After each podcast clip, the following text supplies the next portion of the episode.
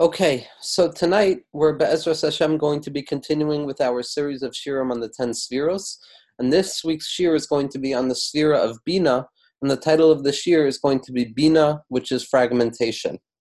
Now, in order to properly understand Bina, really like we introduced last week before the beginning of the Shir on Chachma, it's nearly impossible to discuss Chachma without Bina or Bina without Chachma, like the pasuk says, "Havein v'chacham, havein b'chachma, v'chacham b'vina." So we see that there's already an inter-inclusion with regards to these two traits, these two spheros, to the point that the Zohar Hakadosh refers to chachma and bina, or as it's known in the writings of the Arizal, based on the Idra Rabba, Abba and Ima, because chachma is going to be associated with the Abba or masculinity, and bina is going to be associated with Ima or femininity that Abba v'Ima train rein delemis parshenhen. That Abba and Ima, or Chachma and Bina, are two traits, two spheros that are inseparable, and that the yichud between the two of them is perpetual. There's never a distinction between Chachma or Bina. And Lu Yitzur, even if a person could conjure up in their minds the possibility of the epistemological mode of Chachma operating without Bina, Chachma in its own individualized, lonesome self without Bina would lead to sheer expansiveness of an idea.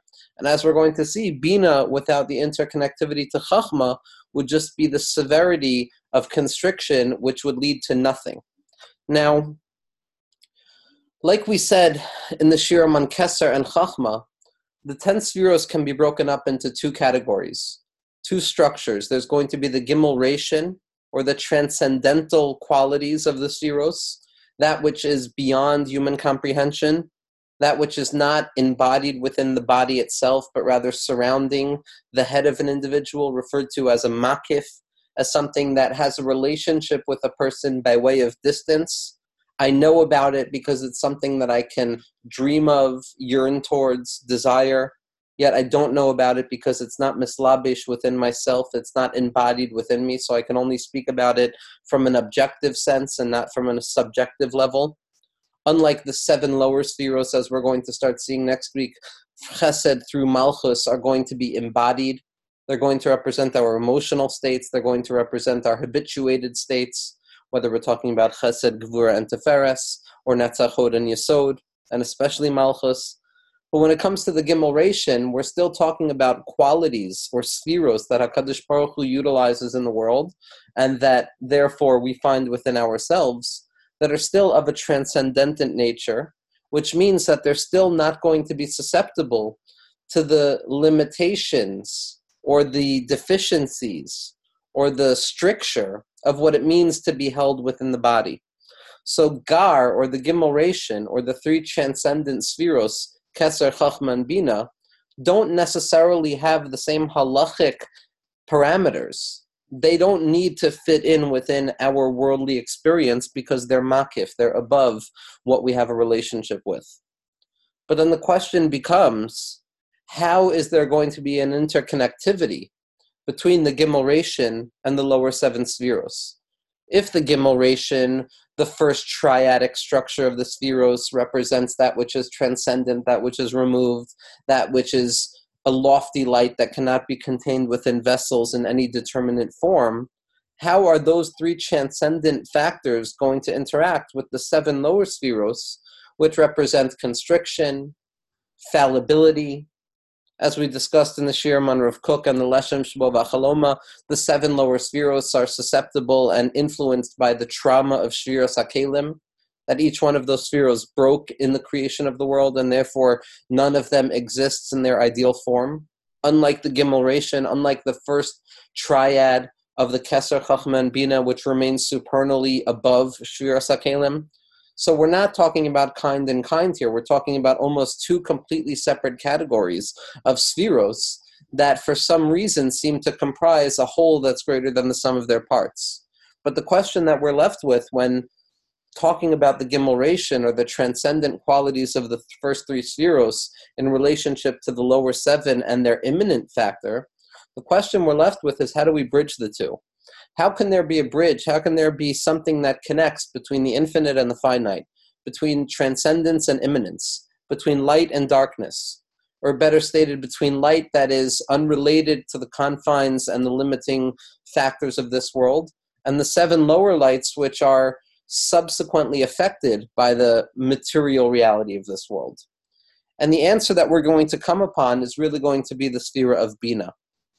Now, Bina, in relationship to Chachma, operates as follows. Like we said last week, Chachma is an initial burst of enthusiasm.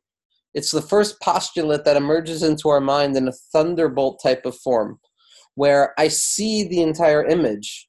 Yet, because I see the entire image, I see the entirety of the forest, I am incapable of understanding that that full picture, that that full vision, is comprised of many particular and distinct points. That at the level of chachma, my mind is operating on such a lofty place. It, mer- it emerges from nothingness, like we said, v'chachma me'ayin timsa.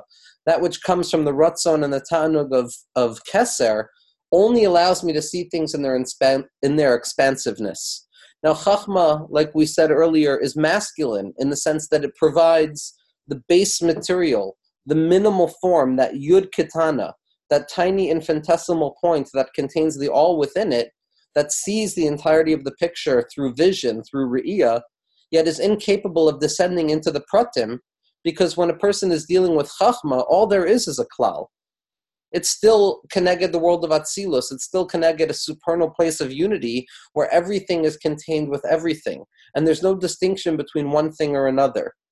And that's why we said that Chachma is like a goylam, that Chachma is like inanimate matter that stands at the ready to be formed in any type of formation.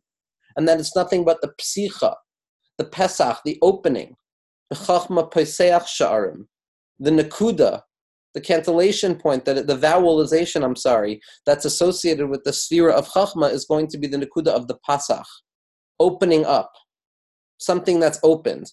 Keser, which we didn't say is kamatz, it means it's something that is kamutz, something that is condensed and concealed and hidden and bent into itself because it's not revealed.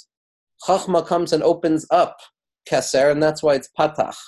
But that patach, that opening of Chachma, still is without any formation it's still above and beyond any limitation. When we come to the sphere of Bina, however, Bina is going to be the feminine counterpart to Chachma, which is why its Nakuda, its vowel, is going to be Tsere. Tsere, the implication of Tsere is a Tsiur. It means that it's a formation, it's the construction of some artistic quality. That Bina takes the raw material of Chachma, it takes that Yud of Chachma, that intensified potent point that contains the all within it, in spite of the fact that it looks so black and tiny, because that Re'iyah of Chachma sees everything in its totality. Impossible to try and understand the pratim or distinction or distortion.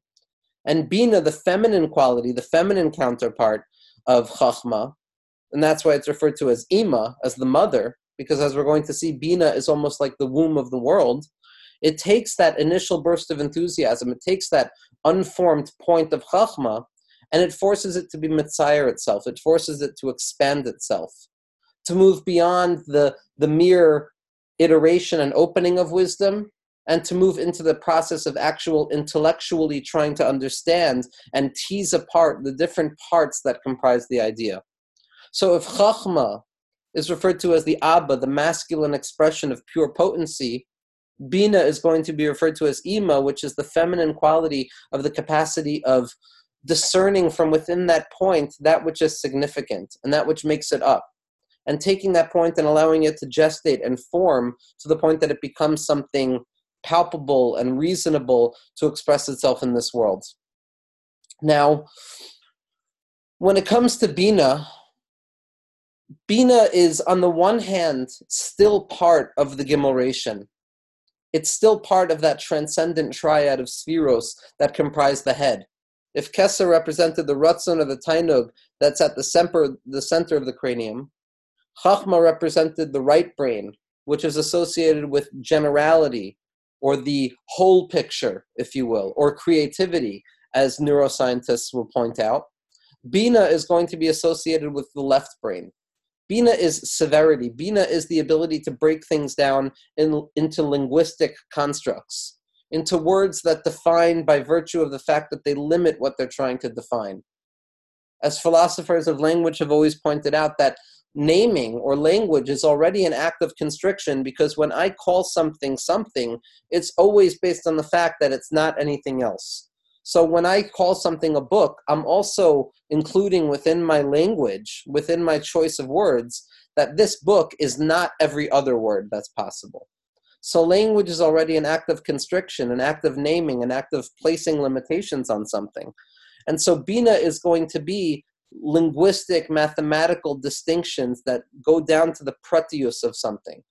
No longer satisfied with just the klal of chachma, the general picture.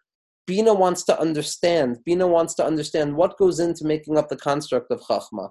How can I take that initial burst of chachma, that unformed expansivity of knowledge, and form it into something that is meaningful, that can become actual embodied knowledge, as we're going to see.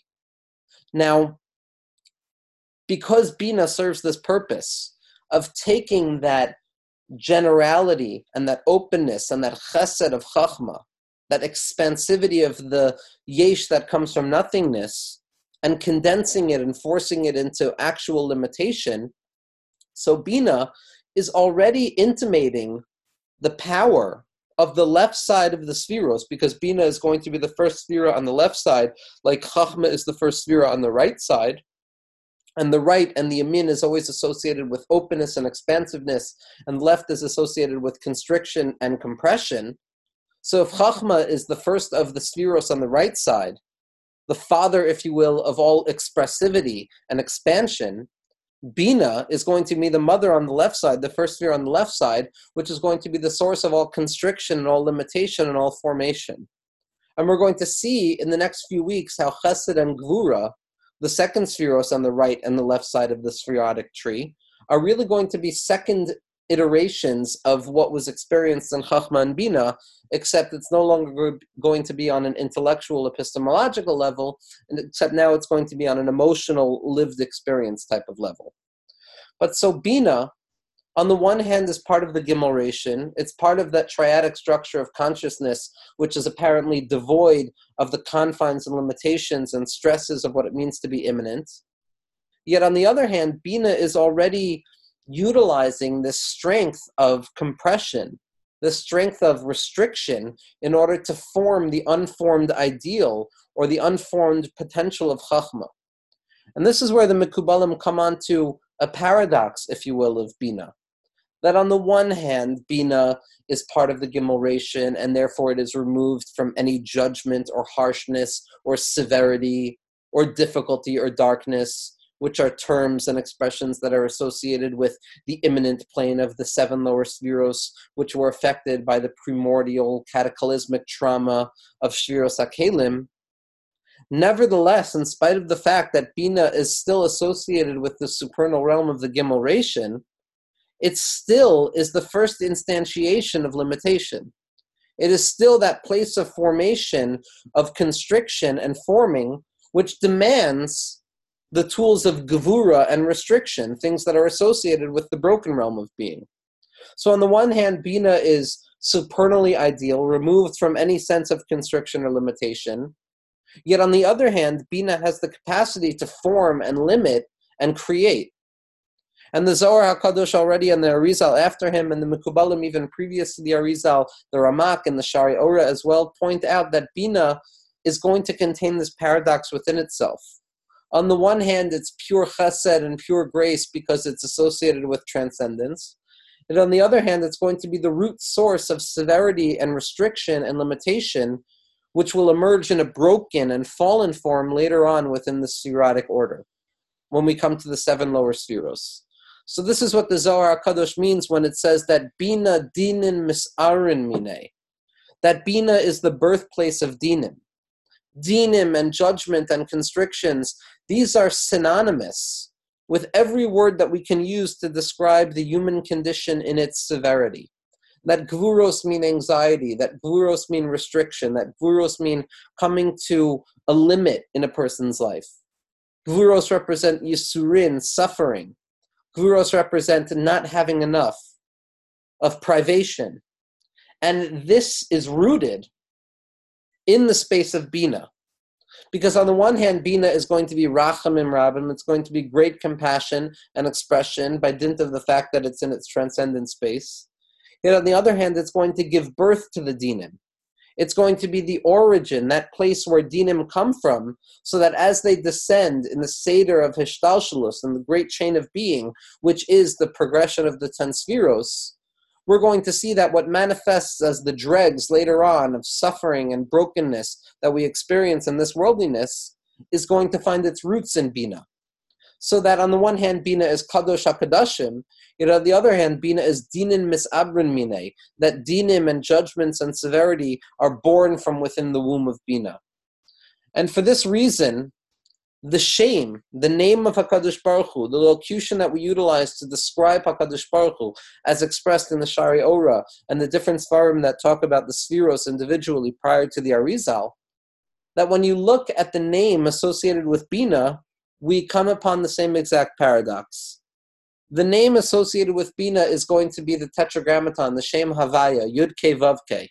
Yud Ke Vav Ke, as it's known, is associated with Rachamim, with Chesed anytime a person encounters the Shem Yudke Vavke, the Shem HaMeforash, the Shem HaEtzem, the essential name of a Kadosh Baruch Hu, which can't be expressed in its actual verbalization, but only by way of misreading, as we know, that it's read in a way that is other than it's written, at least in this deferred time of exile. And so Bina is associated with Rachamim Rabim of Shem Havaya. Yet the Nekudos, the vowelization of the word Havaya, is going to be the nekudos of the word Eloikim. Now, the shame Eloikim, the name Eloikim as, a, as applied to HaKadosh Baruch Hu, is almost the polar opposite of the shame Havaya. That if Havaya represents loving kindness and chesed and expression and unlimitedness and idealism, then the shame Eloikim is going to represent Gvura and Din and realistic reality and separation and Elokim Acherim, and the ability for there to be something separate and apart from the ideal unity of HaKadosh Baruch Hu. So we see that the name associated with the sphere of Bina is on the one hand written as if it's applicable to the Gimel ration, it's Shem Havaya, it's transcendent. Yet on the other hand, the vowelization, the way that we engage it, the way that we read it, the way that we verbalize it and hear it, is going to be associated with the Nekudos of Elohim, which is associated with separation. Because just like we said, Bina on the one hand is purified in all modes of purity, and it's the source of Tahara, and it's the source of Khairus, as we're going to see, the source of existential freedom that gives the individual the ability to transcend this worldliness and all of its manifold forms of, of pain, discomfort, suffering, joy, and anything that we associate. On the other hand, it's the source of all of that suffering. And that is specifically what Bina's job is to do. Because Bina is going to be the mother, it's going to be the womb that gives birth to the seven lower spheros. That in its feminine quality, so to speak, that not devoid of any masculinity, when we speak about gender balances with regards to the spheros, it's very important to understand that every sphera contains both a masculine aspect and a feminine aspect. In Chachma, the masculine aspect is more emphasized than the feminine aspect.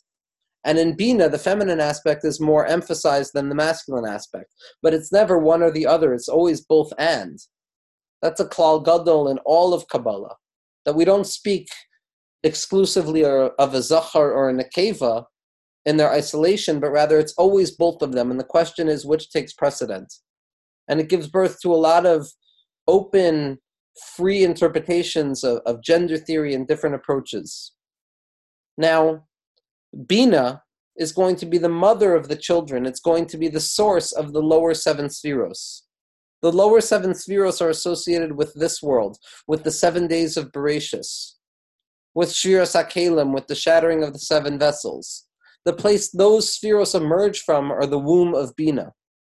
Now, the womb, as psychologists and Mekubalim both will agree, is that place that anybody who finds themselves stuck within the confines of limitation, somebody finds himself stuck within the confines of this worldly limitation in all of its vicissitudes, for good and for bad, for difficulty and for positivity, there's an unending desire, an unconscious desire to revert back to the uterine realm, to revert back to that womb like place where there was nothing that a person needed to worry about, where there was nothing that was not provided for the individual, where the entirety of the Torah, as Chazal tell us, were taught to us without any yagiyah, without any difficulty.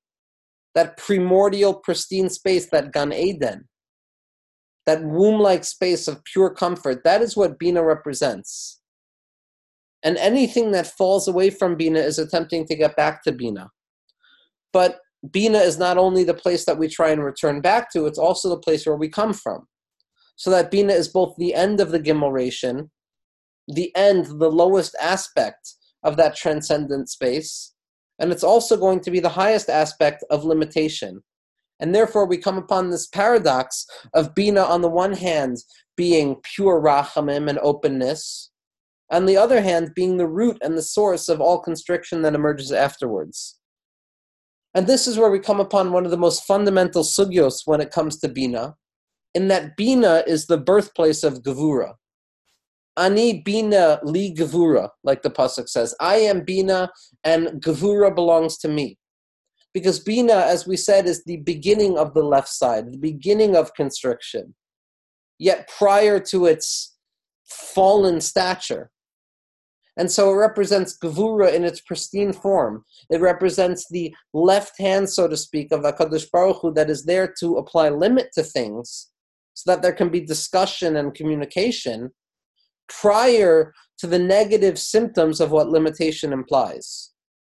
A purified form of difference, not a difference that says one thing is better than the other and therefore there's going to be a battle between left and right or up and down but rather difference in its idealized form that says that even within the realm of unity, there's the possibility of duplicity, of multiplicity that doesn't speak against unity, but emphasizes unity. That by the space of Bina, in its purity, there's a sense that this limitation, this constriction, prior to its pollution and descent into the dregs of reality, can actually adorn unity.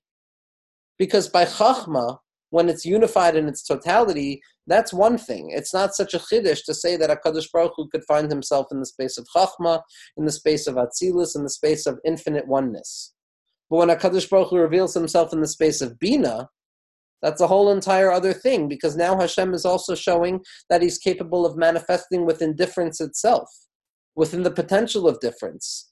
And what that does is it teaches us an adornment of unity because not only can unity express itself in the space of pure positivity and pure unity, but unity can now express itself even within the realm of the possibility of differentiation. And like Rav Hutner tells us that if there's somebody who has loved me my entire life and there's somebody who has been the enemy of me my entire life, when the person who's loved me all my life affirms their love, it's not just a chiddush. It's nice, it's appreciated, but there's no novelty in it. There's nothing exciting about it. There's nothing that says, wow, even here, because it's expected. But when the enemy, the person who has been pushing against me my entire life, finally admits and comes and says that they have compassion, that they want a relationship, that's an additional level of unity. It's a deeper level of love that emerges from within period, from within separation, showing that even separation is not separation because it's just another iteration of unity. All of this takes place in the space of Bina. That Bina in its purity is the birthplace of difference. But as it descends into the world of separation, it becomes the birthplace of klipos and it becomes the birthplace of difficulty. And the same is going to be true within our own lives.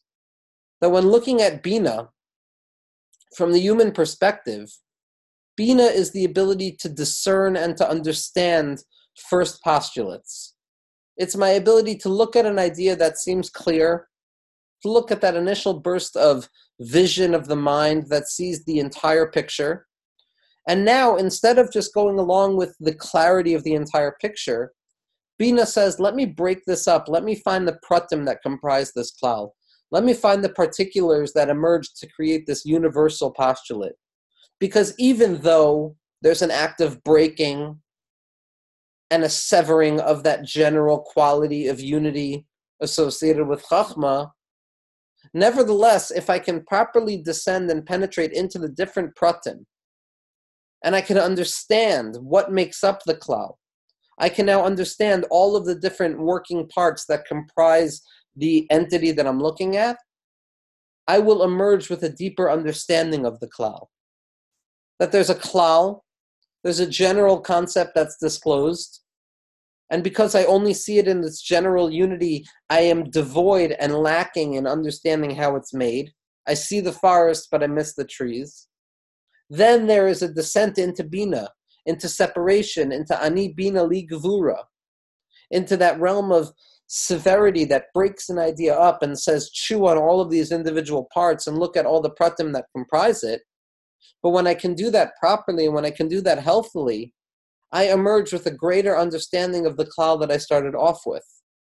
I can now understand all of the different pratim, all of the different individual trees that make up that forest.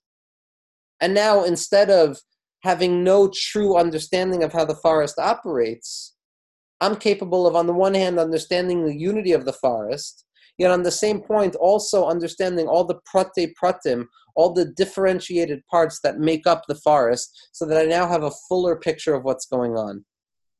Now, Bina, as it's experienced within the human being, is also going to take on the parameters of this paradoxical play between, on the one hand, transcendent and ideal, yet on the other hand, fallen and severe and real. Because, like we said, it's the interface. Bina is going to be that interface between the Gimel Rishon and the Zayin Tachtonim, the first three spheros and the seven lower spheros. Because it's the womb where everything comes from. Now, Bina, for this reason, is going to be associated with a number of things. Aim habanim semecha. The pasuk says in Tehillim, Aim habanim semecha, the mother of the children is joyous. That if chachma was associated with bittel, like we saw last week, with pure ego nullification, not being aware of myself, only being aware of the generalities and ideal unities of the world, Bina is already the birthplace of subjectivity. It's where I begin to emerge with a sense of being something separate than God. Chachma was yesh me'ayin. It was something from nothing. The root of nothingness from which Chachma emerged is clear. Keser is clear there. Bina is already yesh miyesh. It's something from something.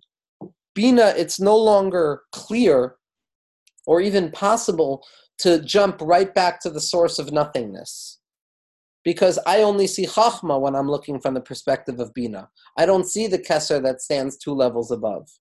And therefore, instead of returning back to this primordial unity of no differentiation, Bina is forced to deal with the origins and the beginning and the burgeoning of self consciousness. And that's why it's going to be Aim Habanim Smecha. Because, like we said, Bina represents this womb like state, this pristine state prior to the individuation of the individual. As I exist within that womb like potency of knowing the entirety of the Torah from the Malach that teaches me in the womb of my mother, prior to differentiation. So it's Aim Habanim Smecha, it's still a space of happiness. It's a space of joy and serenity and calmness of mind. Yet what descends from it, as it emerges into the world of actuality, as we're going to see next week, there's already the birthplace of the opposite of simcha, of tsar, of pirud, of nigud, of separation and opposition, and all sorts of hester. Because Bina, again, is going to be the birthplace of Gevura. So Bina is this place where we're reminded that even though all of the fallen emotions come from Bina, in its root, it's Aim Habanim Smecha. It gives us the ability to truly believe within ourselves that, in spite of the fact that I live within a world of separation, in spite of the fact that I live in a world of differentiation with seven different iterations of Chesed, Gvura, Tiferes, Netzach, Hod, and Malchus, which appear to be the roots of all machlekes and the roots of all suffering and differentiation and disparity. Nevertheless, if I'm able to conjure up in my mind my true origin of Ima Ilah, of the supernal mother of Bina betaharasa, of Bina in its purity, what I come to recognize is Aim Habanim Smecha. That Bina is the world of Simcha, happiness is only born, is only possible when the opposite is a possibility. Happiness is not shaykh in the world of chachma because the concept of sadness, of atzvus, of difference and differentiation is an impossibility. Chachma is bittel, chachma is menucha gemura. It's pure calmness of spirit, serenity that has no dealings with the opposite of itself. Bina already is being metapel, it's fighting with these two opposites in itself. And because there's a confrontation with the eventual possibility of sadness and darkness, it also gives birth to the possibility of true simcha, of joy, which comes from an overcoming of darkness, daika, specifically, like Rabbi Nachman would say. In the space of chacham, in the space of ayin, there's no shaykhus, there's no relationship with negativity, and therefore there's nothing that's going to make me happy because the opposite is not a possibility. And happiness without the possibility of sadness is not true happiness because there's nothing that's propelling it. Bina, on the other hand, allows for simcha. It's ema banim smecha because there's already a misnaged there. There's already something that I have to overcome. The roots of gavuro find themselves there, beginning to burgeon in their potency. And it's specifically there that simcha and gladness emerge because joy is only born out of the overcoming of darkness. Schoik or laughter is only born when I'm able to overcome the opposite of itself. Now, for this reason, Bina is also going to serve as a fundamental role in how we deal with what happens in the lower seven spheros. Because again, Bina is still an intellectual property. It's still a philosophical mode of sense. It's not a mood yet. It's not embodied yet. It's a way of thinking. It's an idealized form of consciousness, of cognitive awareness, where in my mind I can come to a place and realize that all that matters is my thoughts, prior to the disintegration into the emotional realm, where it's much more difficult to elevate myself. And what happens in the lower seven spheros is that gavuros emerge dinim emerge, klipos emerge, severity, judgment, husks of inessentiality, which seems to confound and confuse what it means to be a human being in the world. And all of the myriad iterations that emerge from within mourning, sadness, difficulty, loss. And the question that the Mikubalim ask is what happens with these gavuros? What do we do with these gavuros when we confront them and the Talmidei Abal Tov and the Talmidei Hagra have already expressed thousands of times that a person must be mitakein the gvuros b'shorasham. That if a person wants to learn how to properly be mitmoded, how to face gavura, how to deal with gavura in this world, they must learn the secret of sweetening the gavuros in their source.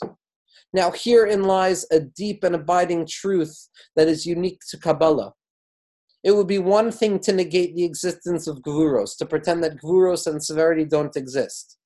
But that's not the reality of the world. Gvuros and severity do exist. Yisurin do exist. Suffering does exist. So the question is not how to repress them or suppress them and ignore them and pretend they don't exist.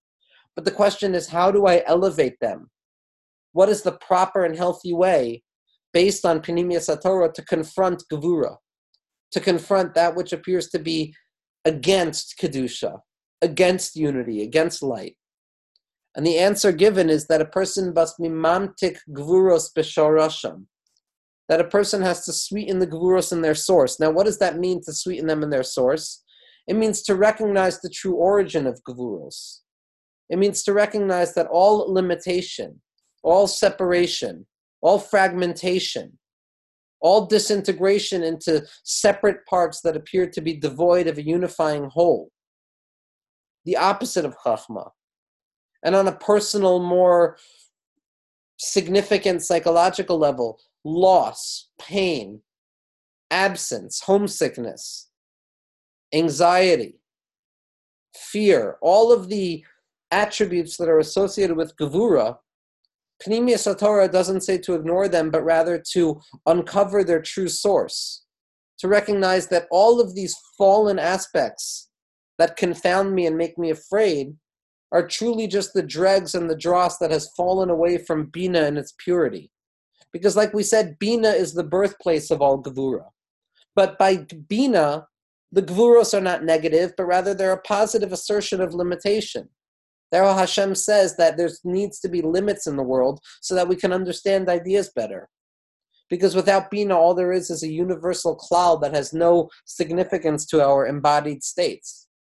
So if a person wants to elevate Gavuros, if a person wants to truly understand how to be mitmoded, how to face Gavuros with a healthy mindset of facing and not running away from it, the answer is to be mamtik dinim b'sharasham, to elevate those dinim back to their source, which is Bina.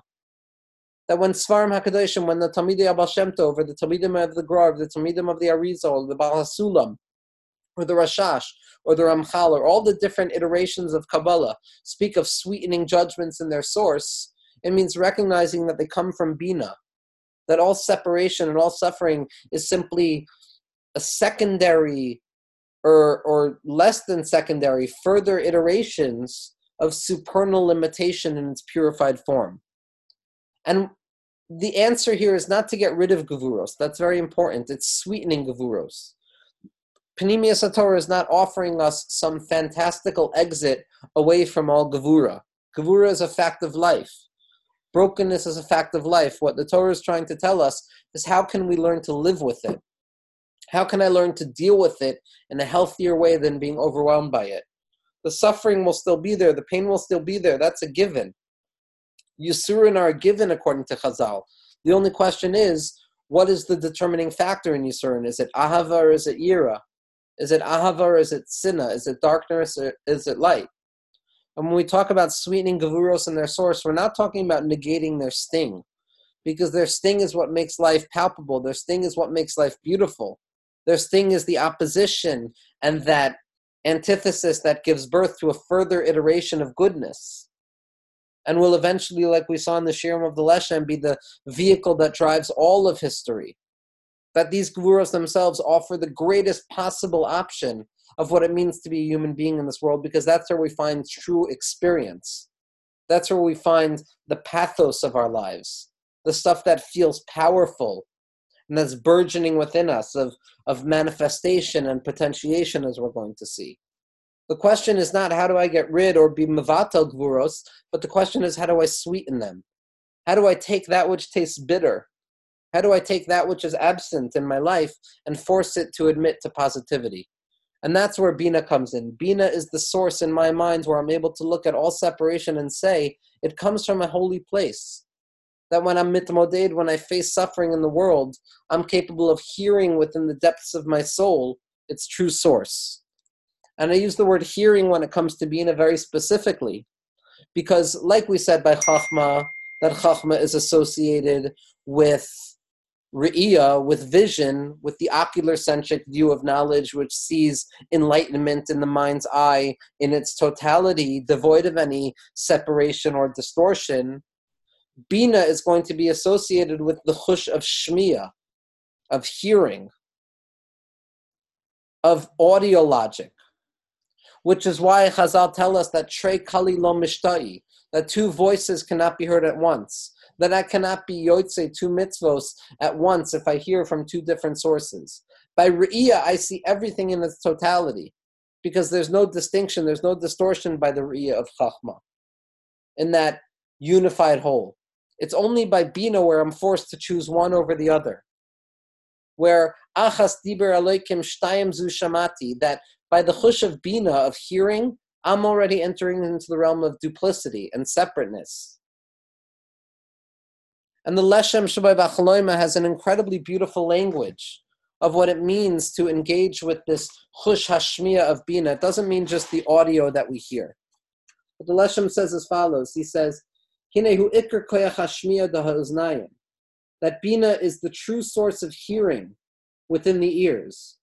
Amnan hurak koyach hashmiya hapnimi. It's not the sensual experience of hearing that takes place in the world of the senses, but rather it's the idealized form, the unconscious form of internalized hearing.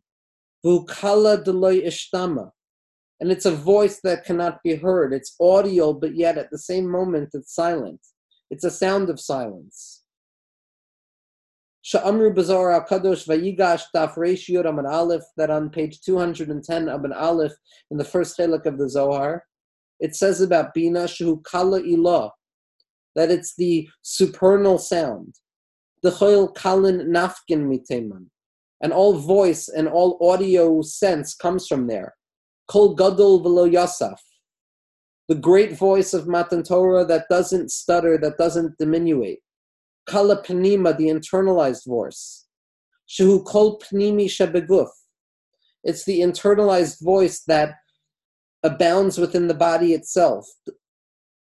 Asher hu eno nishma rak im soisem That can't be heard unless a person actually closes off the external ear. As nishma kol hoylech b'li hefsek aguf.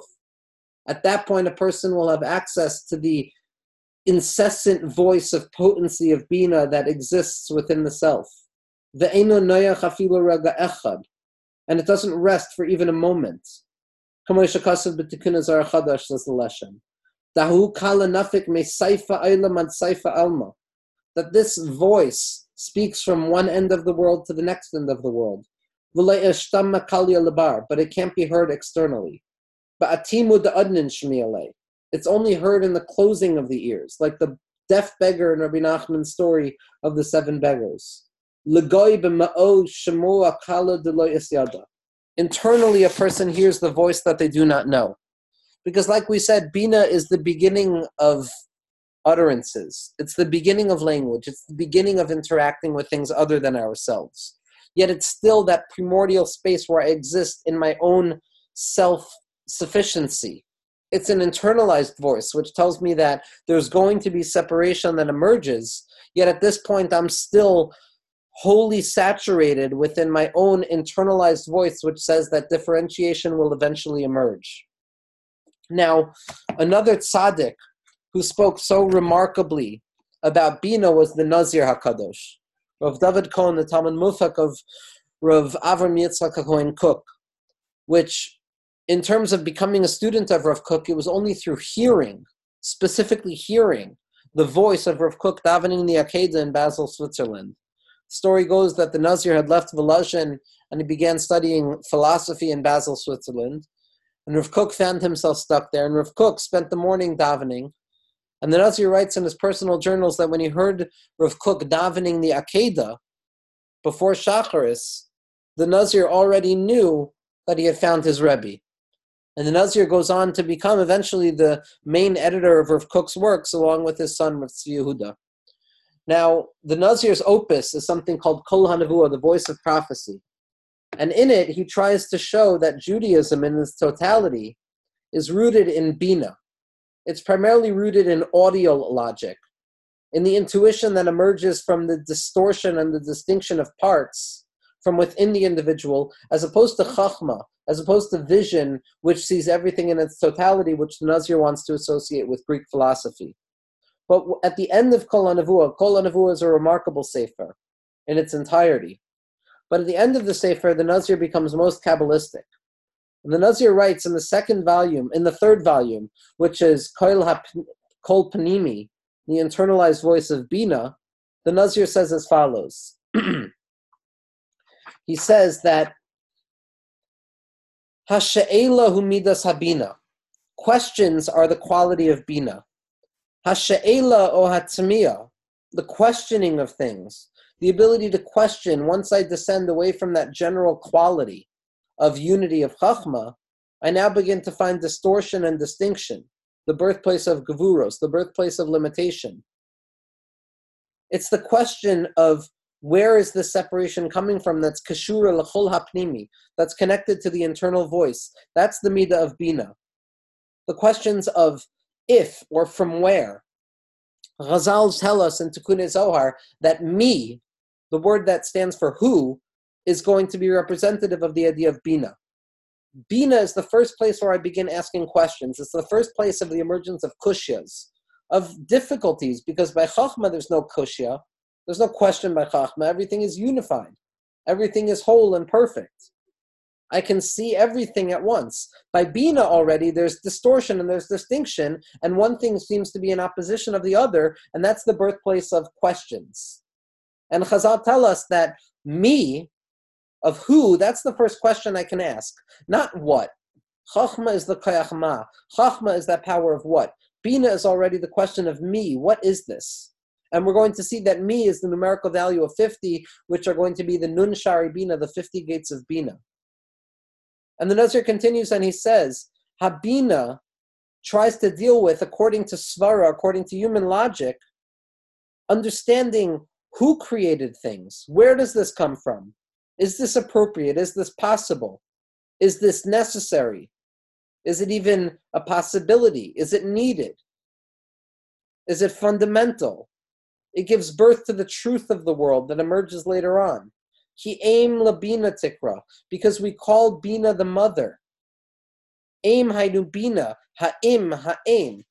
Something, the question of if something is true is the same word as the mother. Habina hayotzes me ha'amakim.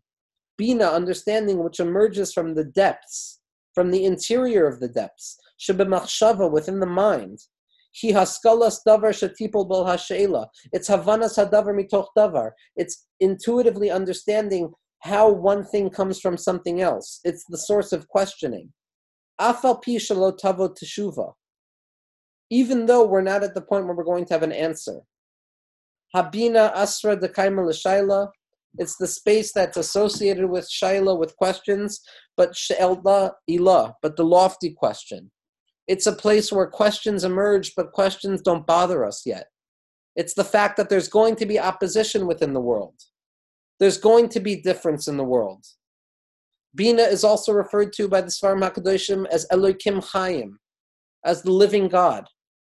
And we have a klal of Elu ve'elu divrei Elohim Chaim, that these and those are the words of the living God.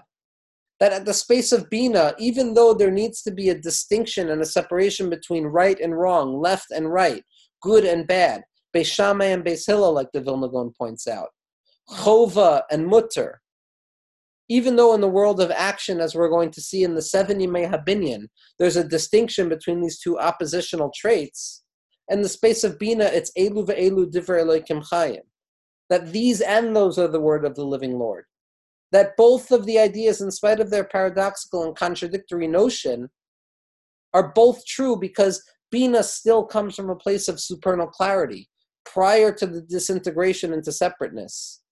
And duplicity and multiplicity are the space of Gvuros, and our job is to elevate them back to that place of Elohim Chayim, to show that Elohim, the source of Gvuros, is alive. It comes from a living God. It comes from a God who's interested in only Kedusha, now, because Bina becomes this birthplace of separateness, it also becomes this unique epistemological mode of not being satisfied with the first glance of things. We said in our shirim on addiction that when it comes to the neshama of Yitzchak, the paradigm of Gevura, often associated in the Zohar HaKadosh and Sifrei Ishbitz and Radzin with Bina itself, is Yitzchak Avinu. And Yitzchak is which this schoik, this laughter, this redemptive laughter, which comes about after darkness.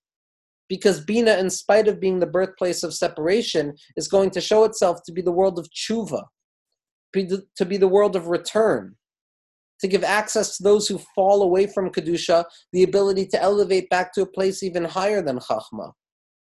That Bina has the ability to elevate a person to tshuva, to yovel, to cherus, to freedom to taking all of the pekalach, all of the baggage, and showing how that's also part and parcel of Kedusha. So Bina already gives room for mistakes. Bina is already the ability to fall away from Kedusha because it's the birthplace of Gavuros. And the Sod Yesharim in his Sefer Antchilas writes as follows, and this is something that we've brought up in previous year. A remarkable source to this in Chazal itself. The Sod Yesharim says as follows: "Ve'ima romes lamakom bina b'shayrasha." The mother is representative of bina in its source, in its purified source. The Inyan midas habina and the concept of bina is lahavin davar mitoch davar to understand something from within something else. No longer satisfied with the general postulates which hold everything in their perfection, but rather the need to discern difference within unity, so that unity can emerge with a deeper sense of particularization.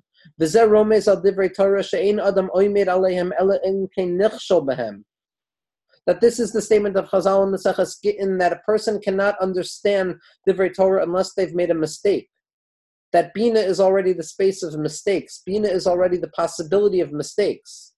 It's the origin of separation that is necessary for the creation of the world. And this is remarkable, and Rav Moshe Shapiro would quote this all the time as well.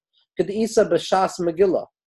Like it says on Daf Yud Beis and Aleph and Maseches Megillah, Mida Amar Binoisi Miklal From the fact that Chazal say, I understand, the implication is that they've already made a mistake. That Bina emerges out of the mistakes. Bina is what gives birth to the possibility of taking Choshech and being Mahapich to Or. Bina in the Zohar is referred to as who, as that which stands above and beyond my ability to specifically point to something. Yenem, the other person. And the Ketam Oifir, the Kamarna Rebbe Schusig and Elenu in Maseches Megillah, and this is based on uh, in the Megillah's Esther, and this is based on the Arizal as well in Pri Etz Chaim, says that V'nahapaychu, that the Hippach of Purim, the ability to transvalue things, to take darkness and turn it into light, to take pain and turn it into joy, to take sadness and to turn it into simcha, smecha, to take the gvuros and be mantik them and sweeten them, to become the shalhuvin dirachimnu, the flames of intensity that the Leshem speaks about so often, that hipuch, that ability of yeshin yanshi kol, of tshuva, of cherus, of freedom, of yovel, that's all rooted in bina, in who, that's the capacity of Bina, to take the darkness that emerges from it and to show that this darkness is also there. That I need to take a double take. Like Avimelech says by seeing Yitzchak being blessed. Yitzchak is the paradigm of Gavura. L'chora, he shouldn't have any monetary wealth. And when Avimelech and his Sartzaval look at him, the Pasuk says, Ra'ei Ra'inu, we have seen, and it's a double language of seeing. And Rav Simcha of Pshischa and the Sod Yesharim brings this down, and the Beis Yosef in Magid Meisharim also brings it down, and that's the source of it. That when Avimelech saw Avram Avinu, the paradigm of Chachma and Chesed, it was simple and understandable why he saw blessing, why he saw growth, why he saw wealth and overflowing.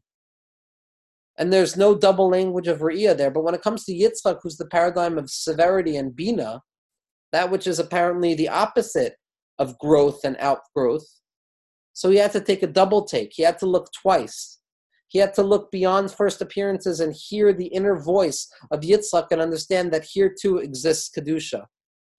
And this is why when it comes to Bina, the Mittler Rebbe, who is associated with Bina on every level, the Lubavitcher Rebbe said that the Mittler Rebbe, the Admor HaEmtzai, was Keneged Bina, was the Rechoiva Sanar, was the expansivity of the rivers when trying to define the nature of Bina as an epistemological mode of experience, he writes as follows, and this is in Sha'ar HaYichud. Bina means to be mitbonain, to understand something means to penetrate deeply into the matter. La'amor alav harbe, to stand on it and to wait with the idea. Ad yavenos al aburav, to the point that you understand it in all of its part. V'chol chelkav beprate protiyut in all of its disintegrated parts. bina, And this is the aspect of the inner interiority of Bina. Which is referred to in the Gemara as iyun, which according to Maseches Sukkah is a certain painful experience because somebody is not allowed to learn iyun in the Sukkah because the mitzvah is pater from the Sukkah. And this is because Bina is the source of Gvuros. And the Mittler Rebbe goes on to say as follows, he says, Oimek nekudaso, to understand the depth of the point of Chachma, is only through Bina Shuhu Noveya Min HaChachma, that it gives, it's born out of Chachma. It's the Nahar Hayotze Me Eden. It's the river that emerges out of Eden. We said last week that Eden is going to be Chachma. The Nahar, the river that emerges out of there into a deeper form of understanding, that's going to be Bina. Shabina Nikra Nahar, V'chachma Nikra Ma'ayan. And the Mittler Rebbe says, Kiyadua Hu Nikra Iyun. Bina is referred to as penetrating the matter. Sha'oimed al muskal, that he stands trying to really intellectually understand something, ma'od, and he spends time understanding something, no longer satisfied with the first postulation of Chachma. Shuha ikuv, hippa which is waiting, the ability to say it's okay for me to sit on this idea and deal with the distortion in it instead of rushing to something else in order to come to the depth of the matter. The way it exists in its interiority. And the Mittler Rebbe says this is why his boinanus, the way we express Bina has a nun kaful, a double nun. Because when it comes to Bina, a person has to be willing to look beyond appearances, beyond the apparent disparity that emerges out of Bina, beyond the apparent mistakes that come out of Bina. A person is now capable of understanding that it's specifically here in the place of separation that I have the ability to be mamtik that separation. Specifically here in the place of the birthplace of the Gavuros, so I have the ability to elevate those Gavuros and to be mahapech them to a deeper level of unity. And Bezras Hashem, next week we're going to enter in to the sugya of Chesed, to the Sheva Yemei Habinyan. Now we're going to beginning discussing the embodied modes of emotional experiences as they're rooted in the seven spheros of Chesed through Malchus.